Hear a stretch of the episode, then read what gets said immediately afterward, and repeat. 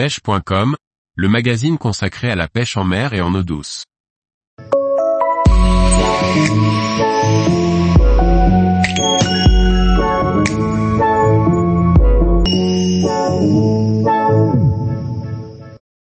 Les scorpénidés ou poissons scorpions, la rascasse brune.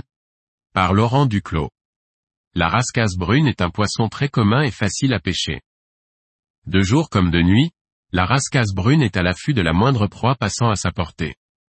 Avec ses nombreuses épines et une tête imposante, la rascasse brune, Scorpaena porcus, est présente sur toutes les côtes françaises même si on la retrouve en plus grand nombre sur les côtes méditerranéennes.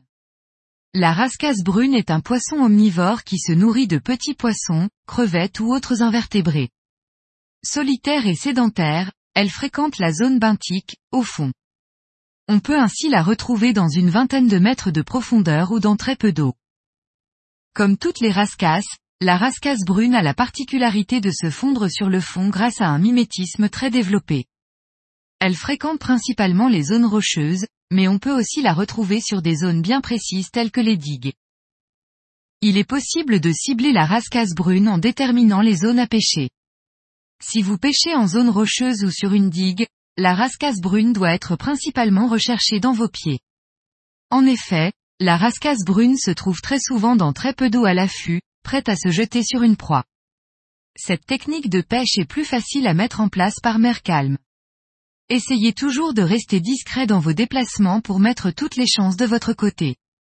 Que ce soit à l'aide de petits leurres souples en mode rock fishing ou tout simplement avec une ligne légèrement plombée munie d'un verre ou d'une crevette, prospectez les anfractuosités pour dénicher un beau spécimen.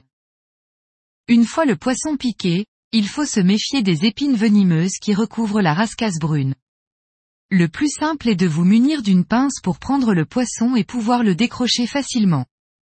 Il est néanmoins possible de décrocher une rascasse sans pince en maintenant fermement la bouche du poisson entre votre pouce et votre index. Ainsi vous abîmerez moins le poisson pour mieux le relâcher. En cas de piqûre, souvent douloureuse, sachez que le venin est thermolabile. C'est-à-dire qu'il perd son action lorsque l'on approche une source de chaleur sur la zone impactée. Tous les jours, retrouvez l'actualité sur le site pêche.com. Et n'oubliez pas de laisser 5 étoiles sur votre plateforme de podcast.